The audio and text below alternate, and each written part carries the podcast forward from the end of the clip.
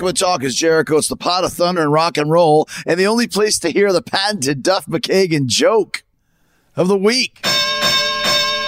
Chris Jericho. Hey, listen, a couple of my friends were talking yesterday. One friend said to the other friend, Hey, I bumped into your wife yesterday. And uh, the other guy said, Oh, yeah, where? He goes, You know that cafe opposite the Swingers Club? The other guy goes, Yeah. I met her opposite that. Thank you very much. Goodbye. All right. Um, I didn't uh, get that one when I heard it, so I listened to it again. I still didn't get it. I listened actually to it three times, and then I had to text Duff for an explanation. I said, uh, "You got to help me with this," and I'm going to read you exactly what he said. Uh, if the cafe is opposite the swingers club, and you meet opposite the cafe, where would that put you? At the swingers club. He saw his buddy's wife at the swingers club, but was trying to be nice. You know my rule here. If you have to explain the joke, then it really wasn't much of a joke to begin with. But Duff McKagan still delivers every single week, even while on the road with Guns N' Roses. Uh, they have a few more dates left in the States, a couple in Mexico, then they're headed down under to Australia and New Zealand in November. I don't know if Duff's going to be able to call in uh, jokes of the week when he's down under. We'll see what his commitment is here to uh, Talk is Jericho. Uh, but they will be rocking, and Fozzy's rocking too. And the Save the World tour, the tour has been amazing so far. We'll be in Louisville, Kentucky with Louder Than Life this Sunday, September 26th, with Judas Priest and Metallica. And then Indianapolis at the Hi Fi on Monday, the 27th. Tuesday, the 28th, in Harrison, Ohio at the Blue Note. Uh, Thursday, the 30th, Nashville at Basement East. And then Friday in Canton at the Action Building. More dates included, FozzyRock.com. Tickets are getting close to selling out. VIPs, most of them are sold out. But go to Fozzy Rock and find out what is left and come check us out if you can. And then we are headed to Europe uh, starting November 29th, Liverpool, and we've got Newcastle and Bournemouth and Chester. Uh, London will be sold out. Glasgow will be sold out. Newcastle is already sold out. Swansea is sold out. Manchester is sold out. Once again, FozzyRock.com for all ticket and VIP information. And after a couple of delays and reschedule, uh, finally setting sail on October 21st. Chris Jericho's Rock and Wrestling Rager at Sea. The triple whammy. We are back, baby. It's been a long time coming, but uh, we're here at last. We just announced yesterday a couple last additions to the lineup Wardlow, Rebel, Chaos Project, uh, Ashley D'Amboise, uh, Aubrey Edwards is going to be there, roughing up a storm, and of course, Kurt Angle, Will Ospreay, Hacksaw Jim Duggan, Rock and Roll Express, Bully Ray, Dean Malenko, Orange Cassidy, Dr. Britt Baker, DMD, Jamie Hayter, Lance Archer, Jake Roberts, Kris Statlander, The Gunn Club, Colt Cabana, Will Hobbs, Ricky Starks, Chris Daniels, Shawn Spears, Frankie Kazarian, Marco Stunt, so many more. Uh, go check that out at chrisjerichocruise.com. Brad Williams is the guest host along with Bully Ray. Uh, Madusa is the guest cruise director. Stryper, Quarantine, Rubik's Cube, The Secret States, Fozzy, of course, Crobot, Paradise Kitty, Dave Spivak Project, all bringing the rock and roll. We've got Bruce Jingles, we've got Ryan Niemiller, uh, we've got uh, unprofessional wrestling, we've got uh, uh, uh, Ryan Nemeth doing some comedy. It's going to be insane. So if you want to go on the vacation of a lifetime, there's still time to get uh, your cabins. Chris Jericho Cruise com. Go check that out. Trust me, if three is half as good as two, it's going to be one of the best times ever. And it's going to be even better than two because we're back out on the water, baby. All right. Speaking of baby, Adam Cole is all elite, baby. You hear how it all came together just a couple days before his debut at AEW All Out. It's a great story. And his decision he really had to think about sign with AEW or sign again with WWE. Adam talks about his four years with NXT, including the Undisputed Era, some of his favorite feuds and matches, and all that he learned from Shawn Michaels. He talks about his relationship with Vince McMahon and Triple H and what ultimately tipped the scales in favor of him signing with AEW. He's also sharing the story behind his name, what inspired the Adam Cole Bay Bay catchphrase, the mad scramble to get his gear in time for the AEW debut. So many great stories. Adam Cole is here now on Talk is Jericho. Well, tell us what happened last week. Yeah. Well, last week there was a bunch of different stuff that went down. You know, between the the biggest issue by far being the fact that my gear was massively delayed. So what had happened was is it was supposed to get there at 10:30. Supposed to arrive at the hotel, um, and for some reason the hotel actually denied the gear. Uh, so I'm freaking out. Fortunately, I had old stuff, but I didn't want to make my AEW debut with with old gear that I had. So um, we ended up calling the truck, or someone ended up calling the truck, and they said, "Yeah, it'll be here at two o'clock." Um, This is like the FedEx truck or whatever. Yes, yeah. yeah, yeah, And, and um, we were. I- I'm already stressing because we had actually just talked about this. I like to be on time. Yeah, time- just say, what kind of a wrestler are you? You're always on time. Jeez Louise. so we're there at two, and then uh, they tell us it's not on the truck. So I'm like, okay, you know, screw it. We just got to get to the building. And uh, me and Britt get into our Uber, and we start driving. And Britt, thank God, she checks her phone, and she goes, "Oh my God, it just arrived." So we had the Uber stop, and she ran in. And the best part was Britt said, "Hey, this package that we've been waiting for that you guys denied, it's it's it's here. So can someone go get it?" And the lady said, "Yeah, you're gonna have to wait about three hours until someone can go downstairs and get it." Oh my gosh. and fortunately Britt is a little feisty, so so she got it done. she got it done. But my God, yeah, between that and then you know the different interviews and stuff backstage, it, it was very very busy. But let me just say this: the reason why this new gear was so important, uh, you had to have it yes, because it's you couldn't wear your old gear because it's NXT related, right? exactly, Yeah. yeah, yeah, and I, and I'm, I do think I could have maybe gotten away with it, but t- to me that gear was synonymous with. You know my time there in Sure. NXT, and I, and I wanted a new, fresh thing. You know how important Yeah. that is. So I would have been really heartbroken if I didn't have my new gear for, for that night. But fortunately, it worked out.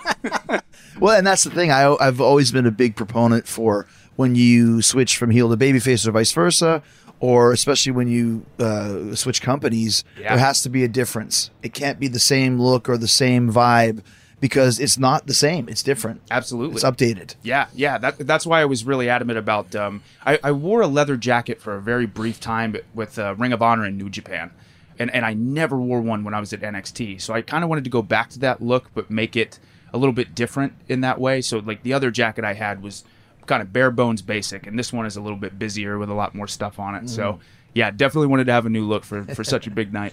So, talking about coming to AEW, and you've been here a very short time, a few weeks.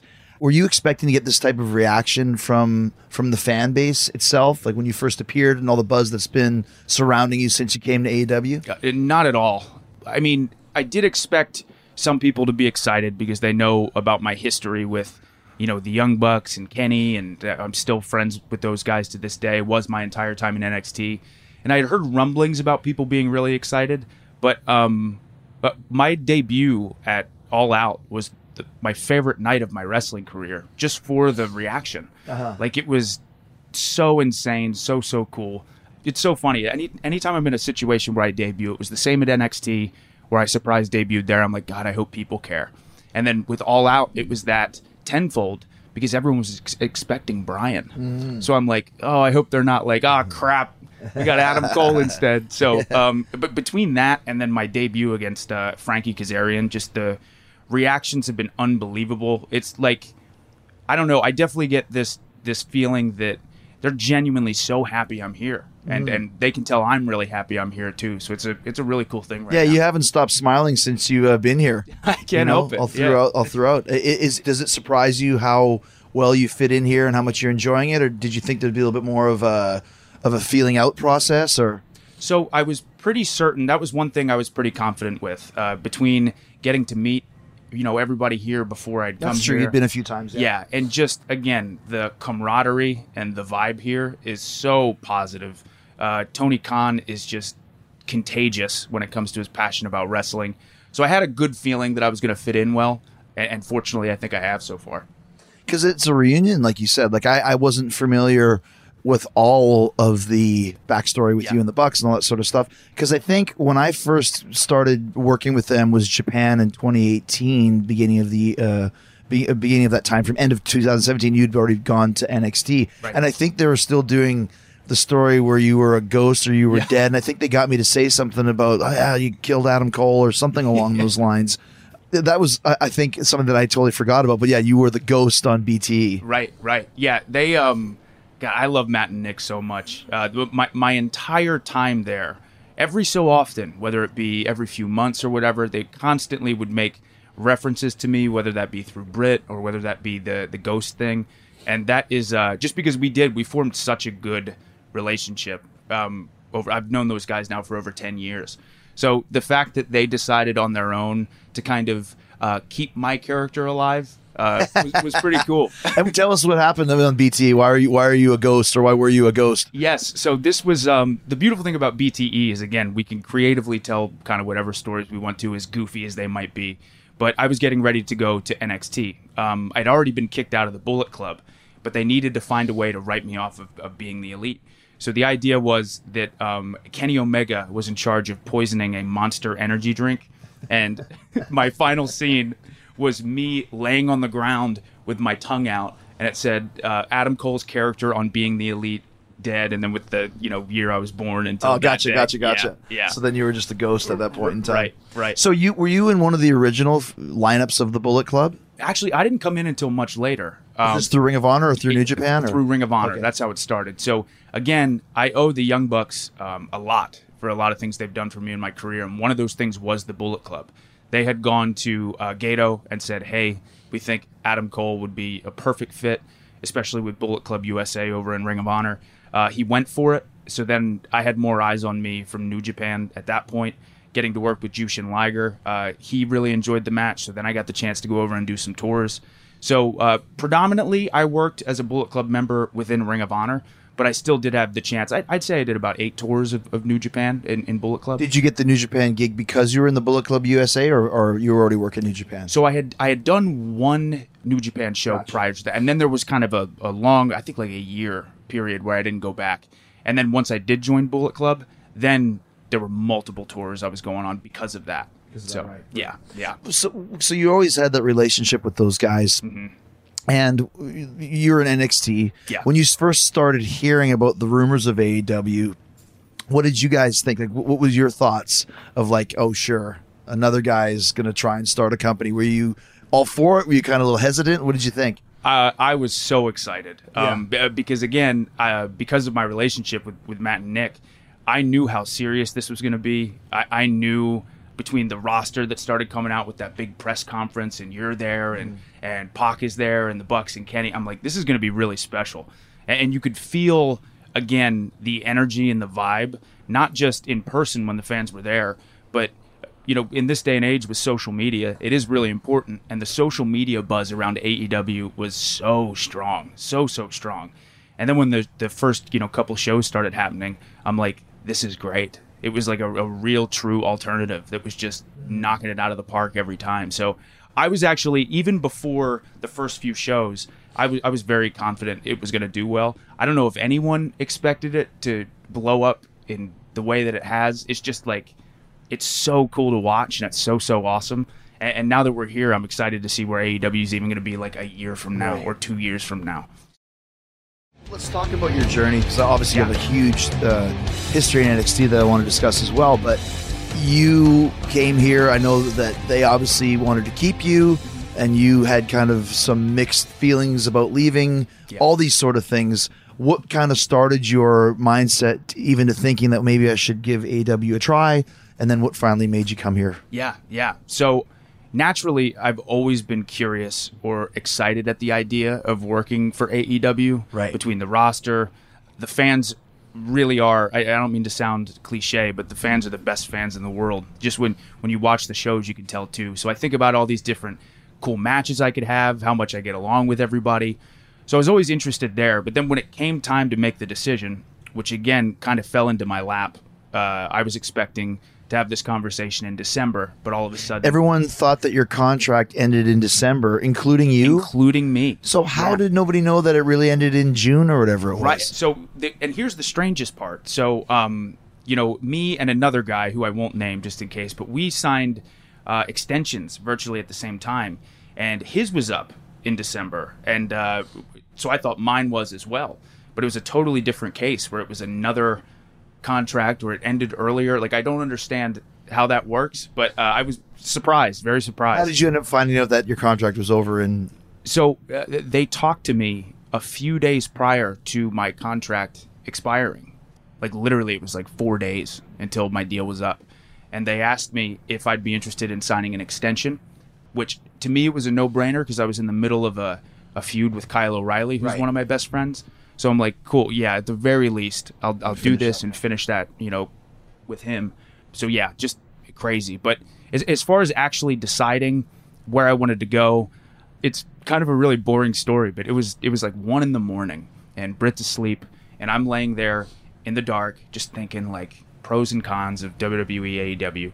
And when I started thinking about going to AEW, I felt like a nine year old kid. Like I had butterflies in my stomach, and I was so excited, so jazzed up. And I'm like, I'm 32. This is uh, if this isn't the world or my heart or my soul telling me that's what I'm supposed to do, that's what I'm supposed to do. So, yeah, it, it was me by myself, no music, no movie, no nothing, in the dark. Everyone's asleep, and I was like, I, I have to go to AEW. You literally followed your gut. Yeah. You followed your heart. Yeah. Right. Was was it hard to tell? Because the idea, and we can talk about this, is that they were going to give you finally bring you up to the main roster. I mean, Yes. i- i- is that what they were telling you? Kind of because you had been in NXT for uh, four years, Four years, yeah, and never once really gone to the main roster. right. right. So now that your deal is up, were you saying to them, "You got to bring me up"? Were they going to just do it anyways? Kind of talk about those conversations. Yeah, yeah, no. So that that was the pitch from the gate, where they. I did have a meeting with with Vince uh, that went really well. It was like a thirty minute combo, which was cool. Was that the first time you ever had a real long conversation with him? I've I've only talked to him for maybe like two or three minutes prior to that. It was after uh, I got to work the Survivor Series event, and he wanted to talk to us afterwards. He was really happy with the with the match. So, but no real conversation with him before. So that was that was the first time, and it was uh it was really cool. Again, he was he was very complimentary, very nice. But yeah, the idea was for me to go to Raw or SmackDown and not stay within NXT just because I mean, again, I had been there for so long, and, and I think they knew as much as I do love NXT, I, I was ready to, you know, if if I stayed in WWE to take that step of going. Yeah, to, you'd to done everything you could do in NXT Right. tenfold at that point. Right, exactly. So, but yeah, yeah, that was kind of the the gist of the conversation. So it was definitely to to move me up to Raw or SmackDown. And was there any plans discussed about what you would do on Raw or SmackDown? Yeah, so it, it was funny is there was like apparently there were a lot of ideas, but they were very vague on on what exactly they wanted to do. Like um I mean there was discussion again. Well this is interesting too because I remember when I first had the conversation, they had mentioned something about you know, um, maybe we'll do a name change, or or uh, maybe we'll change your look a little bit.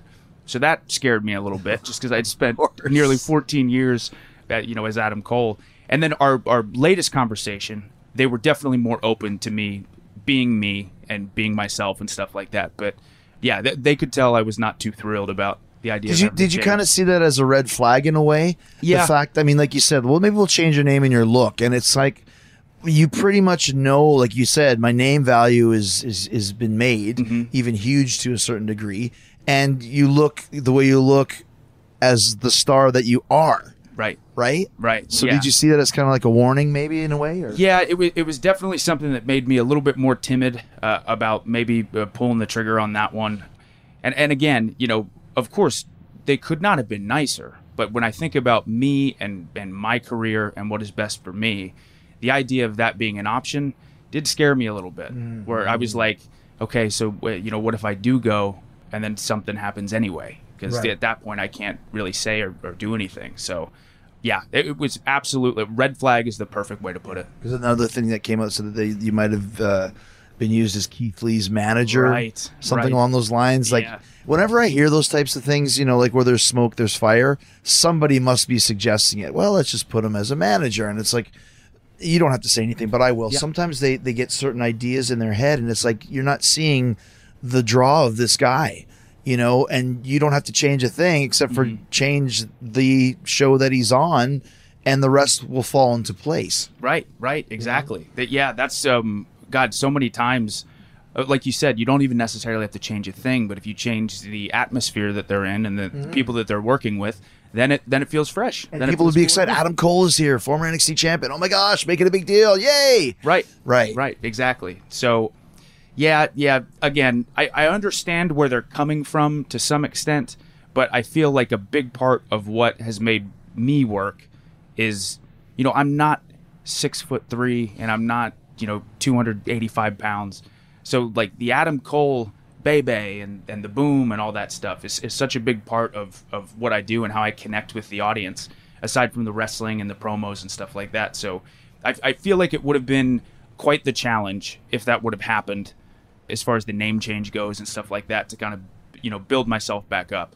And, So- and that's the thing, like your your size, like you mentioned, not being the biggest guy, it's only an issue when it's brought up. Other than that, no one even notices, cares, whatever. Exactly. You have the same mindset that I had when I first started. I might not be the biggest guy, but I'll have the biggest personality and, and mm-hmm. connect with the fans the most. And that's what wrestling is all about. Right. If you make it something, then it'll be something. If you don't even worry about it, like you have been done done such a great job either way, that's kind of another WWE type thing. Right. Which is that leads me to another thing I want to ask you about, uh, and then we'll go into some of the great stuff that you did at NXT because I want to talk about that too. Sure. But the way that NXT has been rebranded over the last few weeks of NXT 2.0, and it's been a complete change as to what NXT is.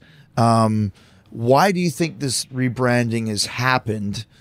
Uh, and do you think it has something to do with the fact that AEW quote unquote beat NXT in the Wednesday Wars? Right, right. So again, this is all me guessing. Yeah, sure. Because, uh, We're discussing, yeah. I, I think for sure that played a part in it. Absolutely. And and then um, I also understand the thought process of because there were so many guys in NXT who were presented a certain way, and then they would go to Raw or SmackDown, and it was a complete one Big time. total change. Um, so I also see the standpoint if I am Vince McMahon and him looking at NXT as this breeding ground for guys on Raw or SmackDown, that he kind of wants his, his hands in it a little bit more, and he wants you know bigger guys and stuff like that. Not saying that everyone's going to be big, uh, but you know more guys who are geared to be ready to go for for Raw and SmackDown.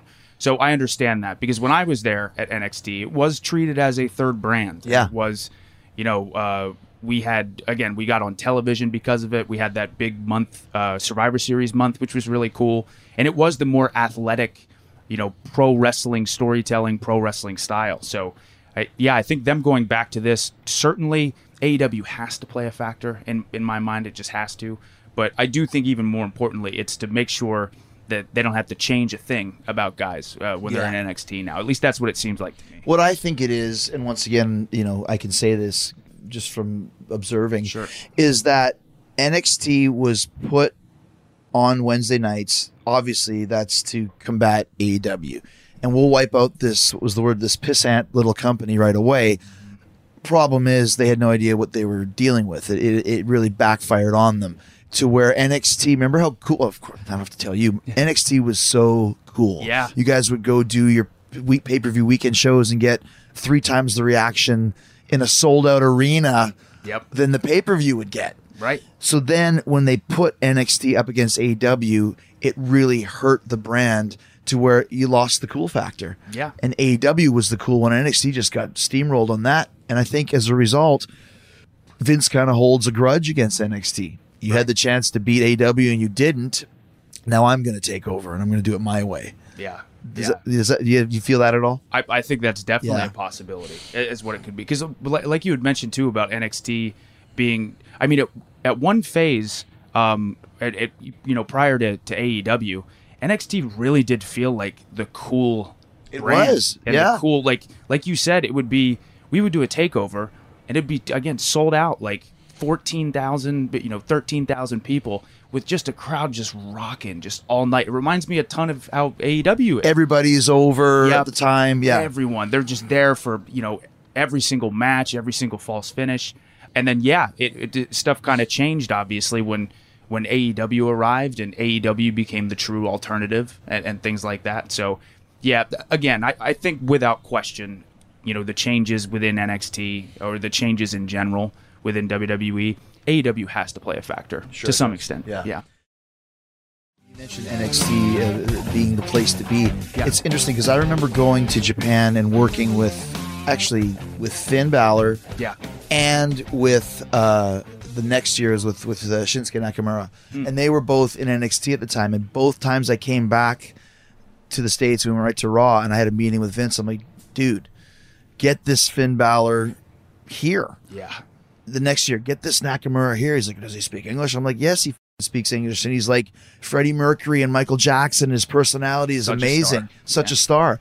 Why are you? And, and once again, I'm working in the WWE main, main roster. This is not a cut down to anybody, but why do you have these guys? Because at the time, kind of in the in the lower league, minor league, third division sort of Mm-hmm. thing, bring them up here but a lot of guys didn't want to come up here because they were happy being there and doing all the stuff that you guys were doing, like Yeah. you said. Right, right. Because that, that's that, that is so true. Because at the end of the day, I I got into this, and I I know you did too. I'm I'm sure it's just it's such a great time. You just want to have fun, Mm-hmm. and uh, my God, getting the chance at NXT to go out there and go, yeah, you guys got 30 minutes, go nuts, uh, in front of a really really rocking crowd. Yeah. Uh, that feeling afterwards was the best. And, and I will say this too, because another really cool thing, aside from the fans being so great, was uh, God, the locker room, the producers, everyone got along so well. Because I had heard horror stories before about the certain things that can go down in locker rooms at Raw and SmackDown, more so years and years ago.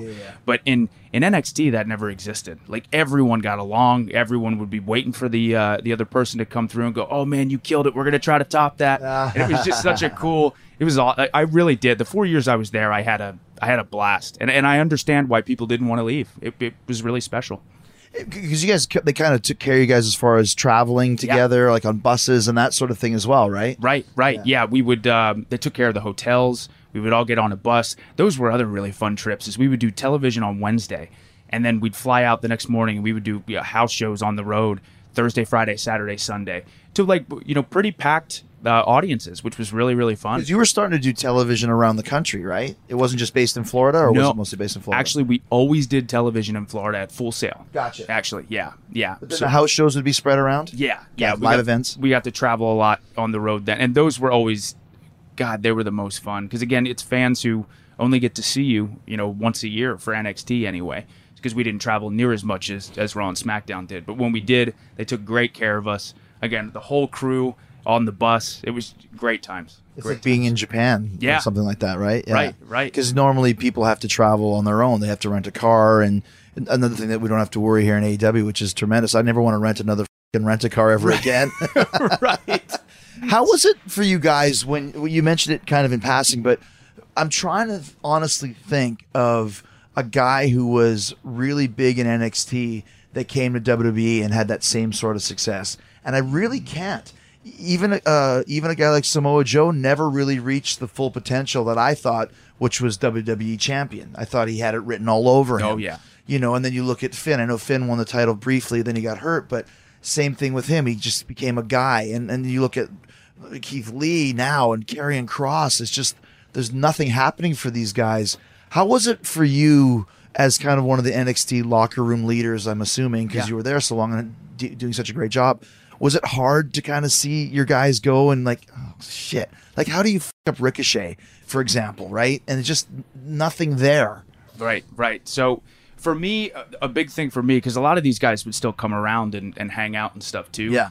And to me, it came down to if they were happy or not. So like there were some guys who, uh, you know, they would go up and maybe they didn't do exactly what they did in NXT, but they were, you know, making more money and they were having a great time and all that stuff. So at that point, if if you're happy, then I'm happy Right. for you. But yeah, but for people who had a a run in NXT and then stuff completely changed on Raw or SmackDown and they were bummed about it, of course that bummed me out for them. But um, I think you know over time they've learned to adapt. Over time they've learned that maybe you know it might start out this way, but then eventually stuff will change for me. And I hope that's the case for a lot of those guys. I, I hope that you know Raw and SmackDown is going to turn into everything they ever wanted. So only time will tell, though.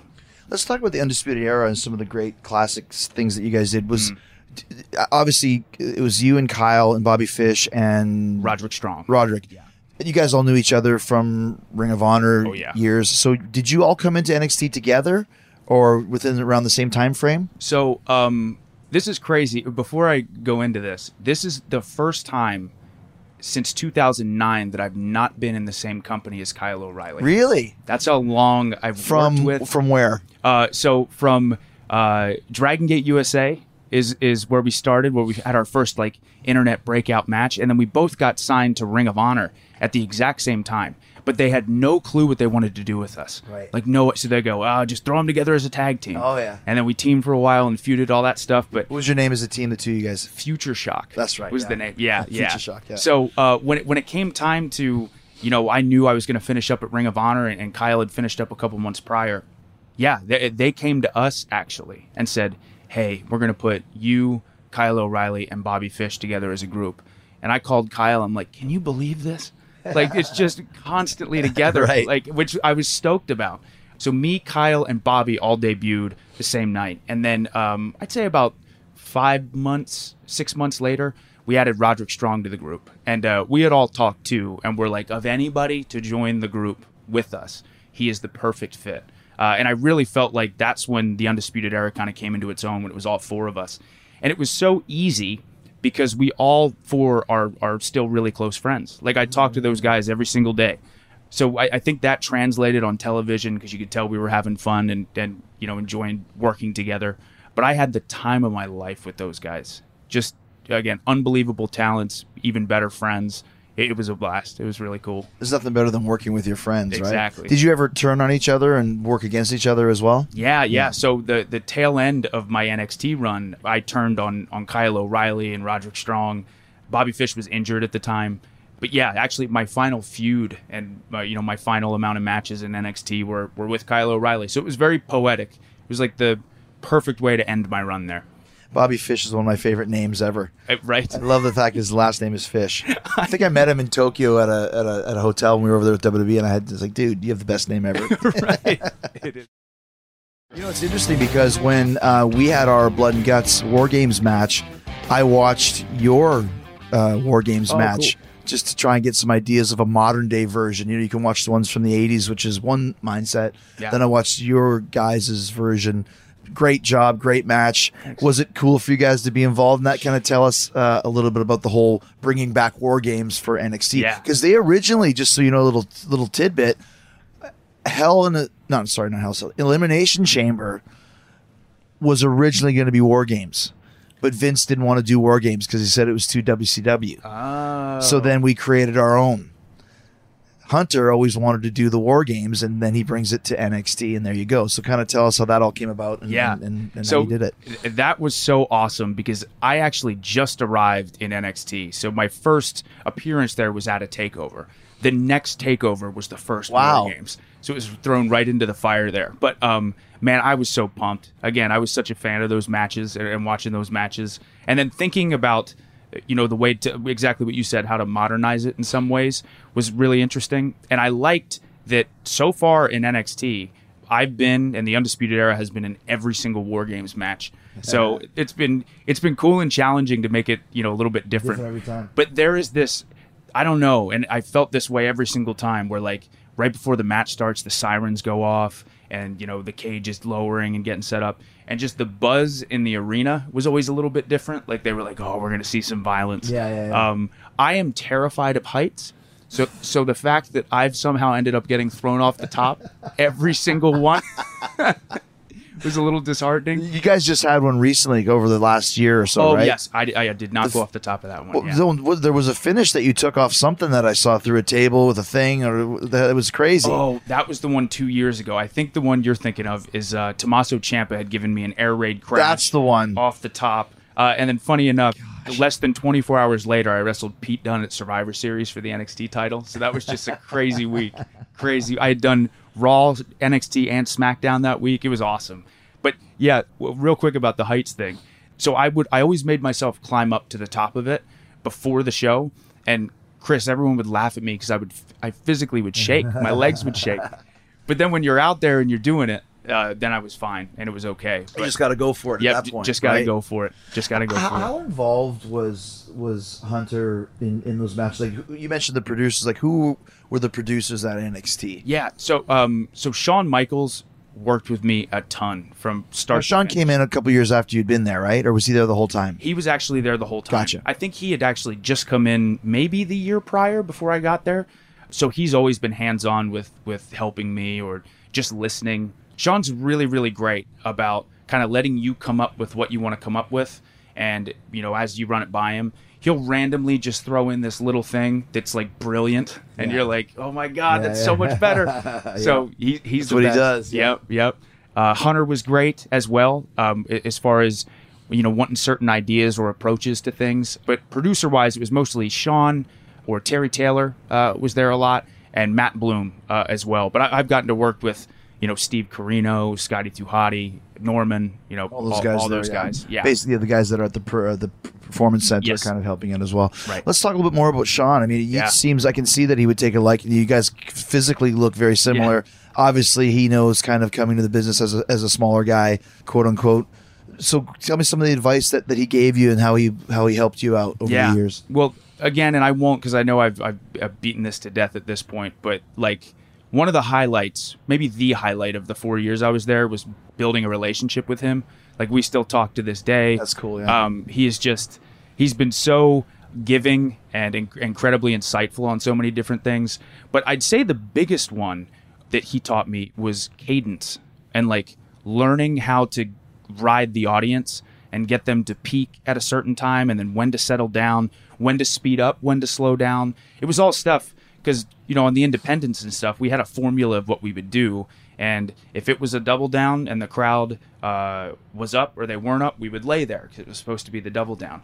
But Shawn was so good at, at teaching me how to listen to the audience and when to go fast and when to go, to go slow to create the most roller coaster ride possible. And it was something I didn't even think of, and I'd been wrestling for you know ten years at that point. So Right. It sounds like a small thing. I know that you're very aware of how important that is, but he he really really helped me understand. You know, it's funny because I learned that, especially talking about a double down Yeah. from him. We, were, we we even were working some house shows. And I think it was like in Chile or something like that.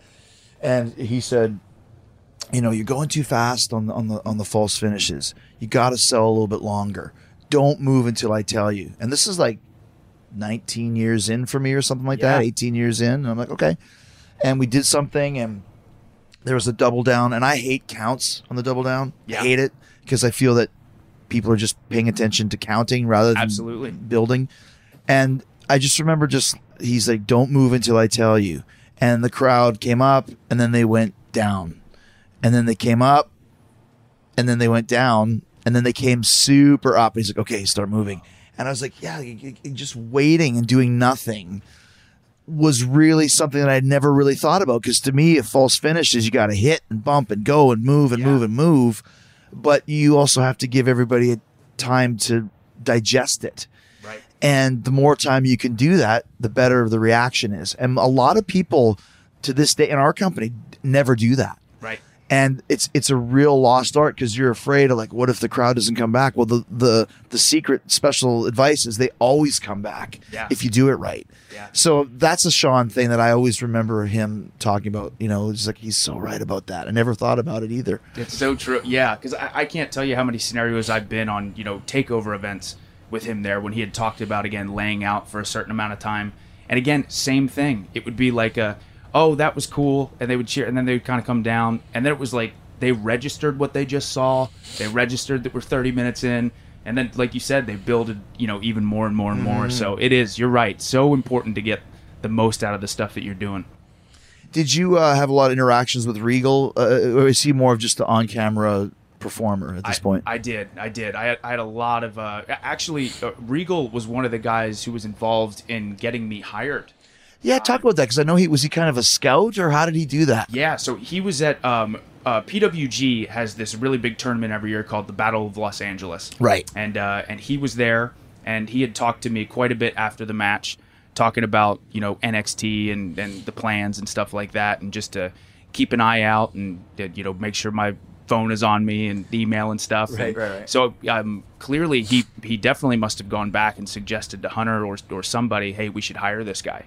And yeah, he was there all the time. We used to talk quite a bit, whether it be just catching up about life or whatever. But yeah, he's always been he's always been incredible to me. Let's talk about some of your classic uh, matches in NXT. Wh- Who were some of your favorite opponents to work with? Yeah, so uh, Johnny Gargano is up there. We had a trilogy of matches that that a lot of people still look at as like the the series of the greatest you know NXT matches of all time, which is really cool. Um, and, and the coolest thing about that is we were kind of in a tough spot too because Johnny was in the middle of this really epic feud in NXT with Tommaso Ciampa, and they were supposed to have their final blow off at this WrestleMania weekend takeover. And, and Tommaso needed neck surgery, so they're scrambling for a replacement and uh, I hadn't even challenged for the NXT title at that point. And they go, "Oh, let's do Adam Cole and, and Gargano. We have three weeks to build this thing." Yeah. Uh, so I'm like, "Oh, great! I have to replace the uh, the, the blow off of the best feud in NXT history. But but fortunately, the fans were great, and then uh, we did two more matches after that. So he is um he is so so talented, so good. Again, a guy I've known for a long time. He's kind of in the same position that you are in now. Uh, now, where he just has been there for so long. Right. Will he ever get the chance to go up to the main roster? you Yeah. know? Especially now with the new 2.0 NXT, where does that leave Tommaso and Gargano and those guys and Kyle? Sure, It- it- that, and that's the thing too. Is I hope no matter what happens, because now I know that Tommaso is the NXT champion, which is great. But I do, I do hope, and I'm, I'm assuming this is the route they'll go. Is I do think those guys are going to be fine because they are such cornerstones of the brand. And on top of that, if they really do want to help these new young talented yeah. guys, that you ha- you need guys like Tommaso and Gargano and O'Reilly to to be there. So, but yeah, yeah. Fortunately, like I said, NXT does have guys like Tommaso, Johnny, and Kyle to be able to teach that young generation, which is vital, vital. How was it for you, like uh, with with Britt being here, and obviously you guys are, are dating together? Was it because you never know for sure? Like even just sending a text, actually, you know, if I text somebody over there, sometimes you always kind of think like, "Oh, I hope they don't take this the wrong way." Was it weird for her to come to an NXT show?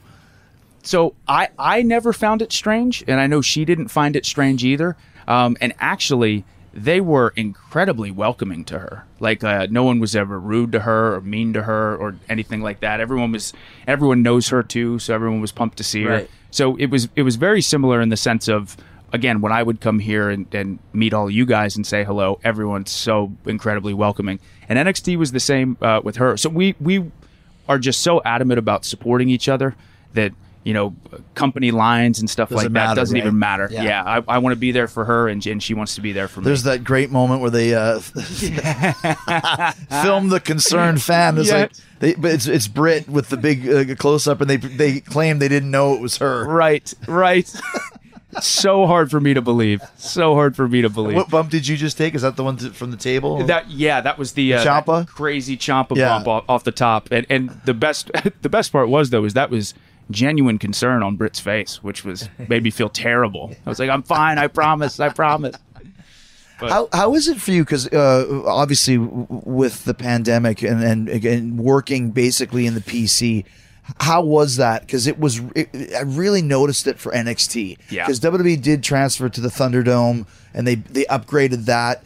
Even at WrestleMania, they had people. Yeah. It never gave NXT that uh, benefit. Yeah. So so early on, wrestling in front of literally nobody, like like a bunch of people had done. Um, Right. That was pretty brutal. Um, you never realize, or I, I did, and that just really sent it home, how important the fans are, especially the NXT fans who are a little bit rowdier.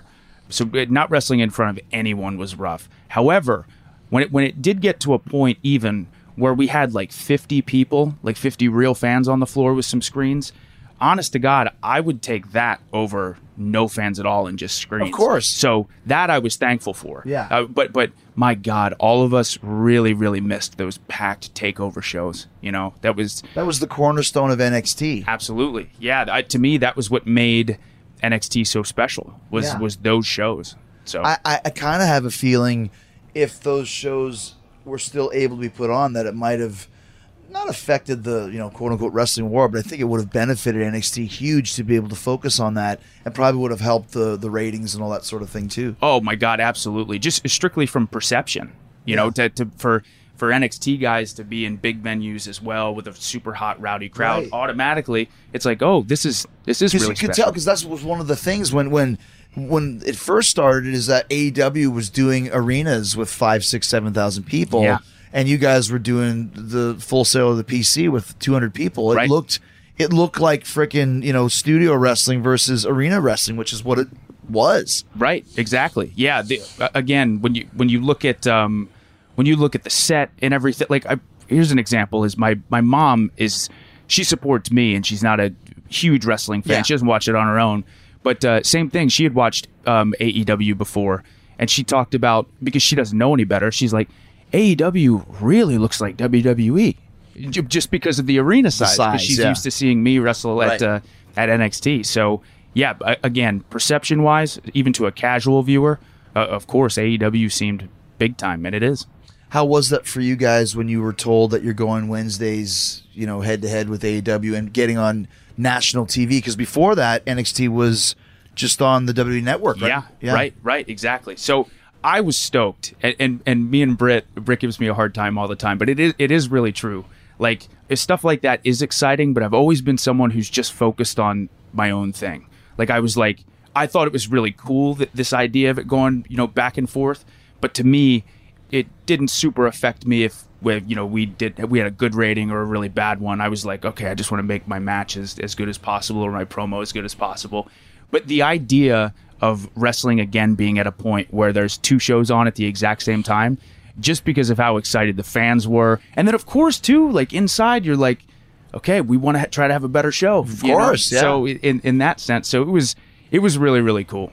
It was awesome. because you know you can say it and, and we were more concerned with like you said just our show and doing what we're doing but Exactly. every day uh, every thursday you'd go check those ratings and see what it was at and it was Yep. it, we got into it was it the same for you Oh no, it's it's great. It's awesome. So like if uh yeah, if there would be a, a segment or a match that we did that that did a really good rating, I would be really excited and stuff like that. So for sure. It, Yeah. it's it's just cool. I've never been in my 13 and a half year career, I'd never been in a situation where it was like Oh yeah, let's check and, and see how many people watched it. and what did people like? What do they not like? When do they, you know, turn off or change the channel or whatever? Right. So it's cool to look at it that way. what uh, where did you start wrestling where'd you train So I started wrestling in uh, CZW. It was called Combat Zone Wrestling. isn't that kind of a the death match It is. company now yeah Yeah, yeah. mox was there and Right, right. Yeah. Gage, yeah. Yep. Yep. So um, I never did any death matches, uh, but I was a student from that academy. where are you from uh, Lancaster, Pennsylvania, so Amish country. home of the Chameleon Club. Right, yes. they've closed it now. yes, it's I a know. drag. One of my favorite sad. venues to play. We were supposed to play it on this tour, but then it closed. Oh. Because you're from Lancaster, yes. and I've been to the Chameleon Cl- uh, Club a million times. yeah, great place. Yeah. So you trained there, or you trained with CZW, and that's Yes. where you kind of started out. Yeah, yeah. So I, funny enough, I would, um, I'd go to a ton of shows, you know, WWE shows, independent shows, Ring of Honor shows, and I went to a CZW show, and uh, the head trainer, his name was DJ Hyde, he was out there, and I said, uh, I built up the courage to tell him I wanted to be a wrestler uh, someday. I said, when I graduate high school, I'm going to start training, and he goes, just looked me right in the eye, and he went, why don't you want to train right now? Because I was still a senior in high school, and I said uh, well, you know, I'm not sure if I have the money, you know, right now. And he goes, oh no, it's in payments. Like you don't have to pay it all up front. So wanted to hook you. yeah, and he did. The, the next week I started training, so I would go, you know, go to class for high school and then drive to Philadelphia, an hour forty-five, two hours, train, get the snot beat out of me, and then drive back and do it all over again. But I, I loved it. I loved it. So When was your first kind of break into the scene then? yeah, so I'd say the biggest thing, and at, at the time, CZW was a more known independent, so that really helped. But uh, funny enough, the first time I had a match that got any sort of buzz where I started getting book, uh, bookings was the day that I met and wrestled Kyle O'Reilly for the first time. So we were on a Dragon Gate USA show. It was the pre-show for Gabe Sapolsky, and we had six minutes, and it was just go out and have this match. It was in the ECW arena, and it was one of those where the fans were really into it. Uh, it was first match I had where the fans were super into it, so I was all excited. Um, but yeah, that was that was my first real break. Where then you know I started doing pre-show matches for for Ring of Honor and stuff. Which I don't I don't know if I've told this story, but I actually did pre-show matches for Ring of Honor for like a year and a half, and I would go Non televised? sort of yeah, yeah, And um, I would go and I would do the match, and I would get to the back, and Adam Pearce was there, and um, uh, Cary Silkin, and um, they would say, "Yeah, yeah, great job, you know, keep it up." And it happened for like a year and a half. I'm like, I need to try something. so I sent Adam Pearce a promo, and he said, "Hey, uh, we want you, we want to book you for before the show, but we want you to cut a promo instead." So then I went out and cut a promo, and Jim Cornette was there, and uh, Jim Cornette really liked it, and that ended up getting me a contract in Ring of Honor. So it wasn't even a match; it was It was actually your talking, It was which is what we were the talking about before, right? Yeah, right, right. How did you get the name Adam Cole? So I was going to be named Cole uh, by my parents up until like two days before. Then they decided to change it to Austin. Uh-huh. So I thought that was kind of a cool backstory. And the only reason I picked Adam instead of Austin was there were so many Austins. Oh, you know, Stone Cold Steve, Steve Austin, Austin, yeah. Idol. uh, you know, so I was like. I was like, I got to pick a different name. Yeah, I got to yeah, pick yeah. a different name. So yeah, that that was it. It's funny when you first came over. Uh, uh, my wife was like, "How was the show?" I was like, "Oh, it's great." You know, Bryan Danielson came over and Adam Cole, and she's like, "Your mom doesn't really know. She knows wrestling, but doesn't watch." She's like, Yeah. "The announcer guy?" I'm like, "No, that's Michael Cole." yes. yes. So as we start to, to wind down, what were some of the big differences that you noticed in AEW when you first came into the locker room and when you first started visiting, and even now that you're here Yeah. as a full time performer? So aside from again, because at NXT it was the same thing, everyone gets along, all that stuff. The biggest thing by far is the freedom, and uh, what I mean by that, because again, even in NXT towards the end, with promos and stuff, they would never write me a promo, but I had bullet points that they really wanted me to hit. Here, it's just like with promo wise or or anything, it feels like there is a lot of potential to kind of say what you want to say in your promo uh, and and wrestle how you want to wrestle in your match. I mean, of course, we want to fit the story and things like that. It's not like you can go rogue or anything, Right. But a ton of freedom and a ton of options to kind of deliver what you want to deliver, and I think that's so cool because it does force you to try different things and learn different things. So that that to me was was the biggest thing is the amount of freedom you have both on the microphone and in the ring. What were your conversations with Tony like when you started deciding to come here? Yeah, yeah. So they were great. I, you know, I had met Tony a couple times previously at at the New Year's Eve party, or just said hello and things like that. But I, you know, getting the chance to actually talk wrestling with him was was really really cool. When we spoke, we spoke for four hours on the phone. Wow. Um, and just about everything about you know older matches and the excitement about coming here and everything. So, and again, this was only a couple days before the pay per view, so it it happened all super last minute. But again, I, I've said this before about him and his love and passion for pro wrestling is so contagious. I already love it so much, but hearing how excited he gets is, is so so cool. You can tell um, in every sense of the word, his heart and soul is completely in this thing. So it's cool. He's a great guy. So you you decided to come here only days before the pay per view? days before. Wow. Days before. Yeah. Was that to the wire? Yeah, yeah, it was close because my, my contract had just expired very recently. It was like, God, like a week and a half maybe before, or, or I think so. It was it was very very quick, so I couldn't even really talk to Tony uh, until then. Yeah, no tampering E- rules exactly. or all that sort of stuff. So yeah. that's why the decision happened, you know, so last minute because your contract ended and then the pay per view was right after Ex- that. yeah. Right, right, exactly. So I, I couldn't have a discussion if I wanted to. Yeah. Um. So to have that discussion with him and then make the decision and just think that a few days later or whatever I would be at All Out was pretty cool. It all happened so fast, so so fast. How did you break it to WWE that you weren't coming back, and who did you tell? Like, Yeah. So I told I told Hunter and Shawn, um, and both of them could not have been more supportive. Like it, it, it was awesome. Um, especially I had a really really long conversation with with Shawn, and and of course he wishes it there could be a world where me and him could still see each other a lot and, and talk and, and work together and stuff. But he he wants me to be as happy as possible, be as successful as possible, and he could tell how excited I was to come here, and I had his support 100%. And, and then Hunter again could, could not have been uh, cooler, more understanding, appreciative of the four years that we've we've worked together. So I'm, I'm lucky the relationship I formed with those guys. was Hunter? I mean, obviously, this this is probably a rhetorical question, but was he pushing to get you into the main roster? I believe so. Yeah. Uh, because we never really had a discussion of if he was saying, you know, yeah, I'm doing everything in my power to get you to, to Raw and SmackDown. He was very supportive of me and in a lot of ways protective of me. Like he he really believed in what I brought to the table, both in the ring and on the mic. And, and then he um he really was happy with kind of the vibe that I gave in the locker room. I'm an annoyingly optimistic, positive person, but it, that's important for you know locker rooms to have a, a couple of them. So um, A couple of 'em. yeah, yeah.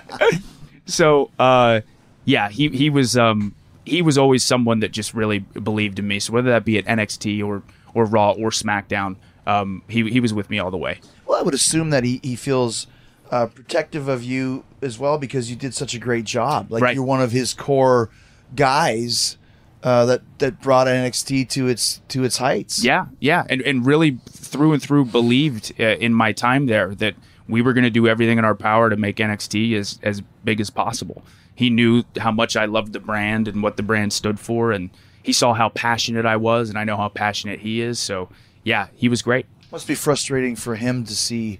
And of course, he's he's he's he's a company guy, but it must Yeah. be kind of in the back of his mind frustrating to kind of see the NXT 2.0 and knowing what it was and now what it is, and I just feel that he's like, ah. he maybe he's totally into it, but Right. I, I'd be curious as well to Yeah. kind of see how he felt, but Yeah. because I know through and through, God, he would eat, sleep, and breathe NXT. He he loved NXT. he created it. He did. He did. You know, He- Yeah. he took it from Florida Championship, whatever it was called down there, to to the whole modern day PC and everything included in it. You know, Exactly. Yeah. So yeah, it'll be interesting these next these next uh, couple months to kind of see how everything unfolds and how everything goes down there for sure.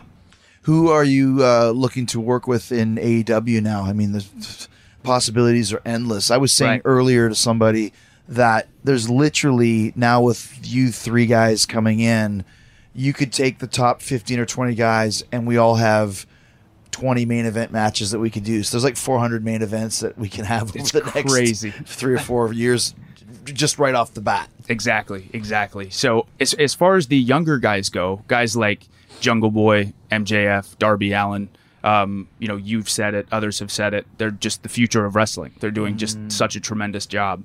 Um, and then as far as you know, everyone else, not just saying this because you're sitting here, but you absolutely are someone that I really, really hope when I get to work with someday. Yeah. Um, again, I don't know if, if people know this, but uh, the Adam Cole Bay Bay is very much influenced by by Chris Jericho. Really? Yeah, yeah. So uh, Really? when when you when you used to stand on someone and go, "Come on, baby," I was like, "Oh, that's great." And, and then the other person who was involved was uh, Joey Matthews or Joey Mercury. Yeah. Is I saw him at an independent show, and, and at one point he was just walking around and he would throw his fists in the air and he would go, "Joey Matthews, Joey Matthews," and I was like, "That's so smart for anyone who's." Like not really a wrestling fan. The one name they're going to remember is Joey Matthews. So I kind of combined the two. But um, yeah, it, ju- just um, again, you've influenced so many different careers, and now the the chance of getting to step in there with you would be really cool. CM Punk is another one who really really influenced me. He kind of helped me discover independent wrestling and. And he was such a great interview and stuff like that. I'd love to work with Bryan again. Like you had said, there are so many Yeah. different choices. I couldn't name them all. It's so ridiculous, like the the the the, the, uh, embarrassment of riches that we have, Right. And it, it really is because because at first too, when when the punk comes in, and then it was only a few weeks later that you come in and Bryan comes in the same night, and I was almost like, is that too much at once? But then I realized Tony's mindset is like, we're throwing everything out there. Like Yeah. this is we are momentum, momentum, momentum, momentum. Why wait? You know? Yeah, it, it, it's so funny that you say that because when it was talked about with me and Bryan debuting in the same night, um, I could understand why someone would be like, "Oh, is one debut going to step on the other debut?" Which I didn't feel that way at all. Again, for the sake of the show, people are talking about that as the greatest or one of the greatest wrestling pay per views of all time. The card Yeah. top to bottom with those crazy surprises. With the finish of you two guys coming out. And Yeah. the thing is, and I think I've said this before, but the, the original plan in Rochester, March 18th,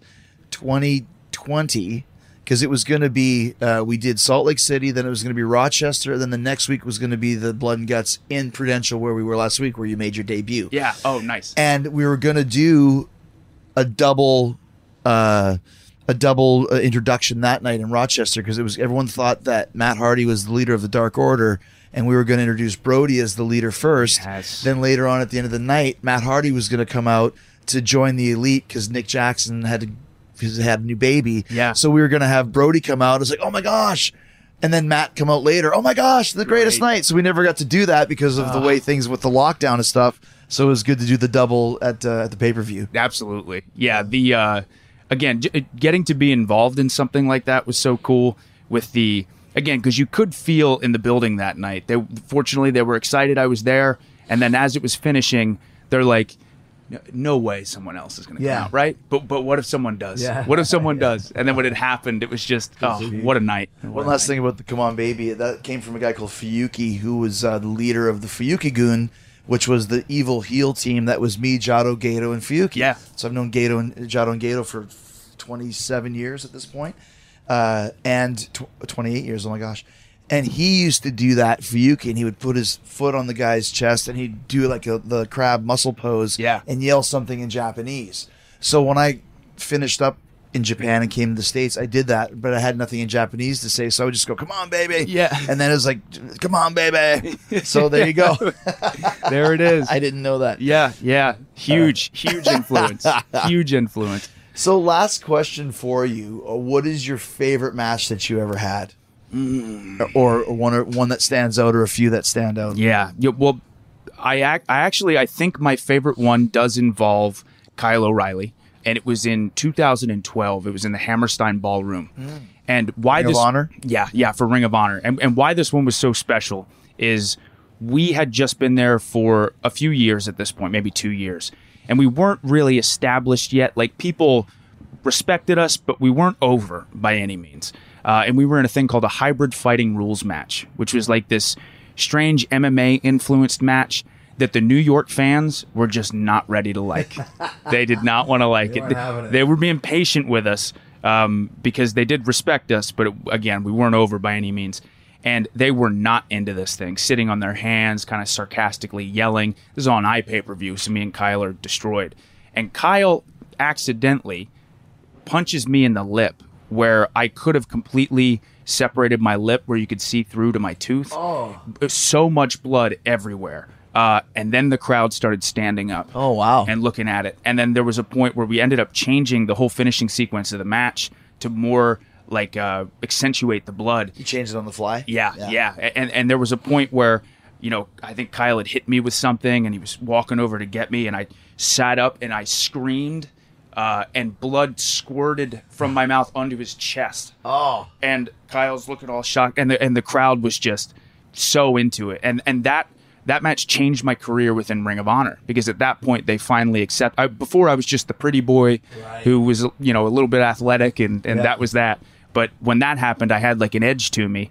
Uh, and again, it, it changed my entire career and, and Kyle's too. So I, I think that one is my favorite because they didn't want to like it. Yeah. Like I, I love the idea that they were like, eh, whatever. And then the last, you know, eight minutes of that match, they were, oh man, this is the best match on the show. So See, that's great too because you had to adapt to what happened, Right. Which is what wrestling's all about, and that's kind of what we're talking about. Like, you don't have to worry about well, we called this whole match, and here's what the producer told the cameraman. Like, fuck all that. Now Yeah. there's some blood involved. Let's change the match completely and get this thing over. And Yeah. that I can see that being like why you would really appreciate that. yeah. And, and again, you know, being so close with Kyle and, and us sharing that together was so cool. And uh, really, because I hadn't been wrestling, I had been wrestling maybe four or five years at that point. So it is scary at that point to be able to go, okay, we have to adapt and we have to. Are we allowed to do this? Uh, Right, Yeah. right. But the cool thing was, is because I was bleeding so much, I almost had that. No, I don't care. We're changing it. So it was like that. we- we- We're going to make it happen no matter what because I was in such a different state from from all the blood. But yeah, that one will always be really special to me. Well, when the uh, elite turns on you, which I'm sure they will at some Oh. point, those rat bastards. But you never know. There may be a, a reunion at some point. It'd be good to have some of those guys come over here too. and Oh, it'd be can. it'd be great to have them Yeah. here. But but make an even bigger elite. I like that. Ah, idea. even better. Yeah. well, it's great to have you here too, man. Congratulations, and uh, I'm excited to see what, what you do here in AEW. It's been awesome so far. Thanks, Chris. I'm stoked to be here too. I appreciate it.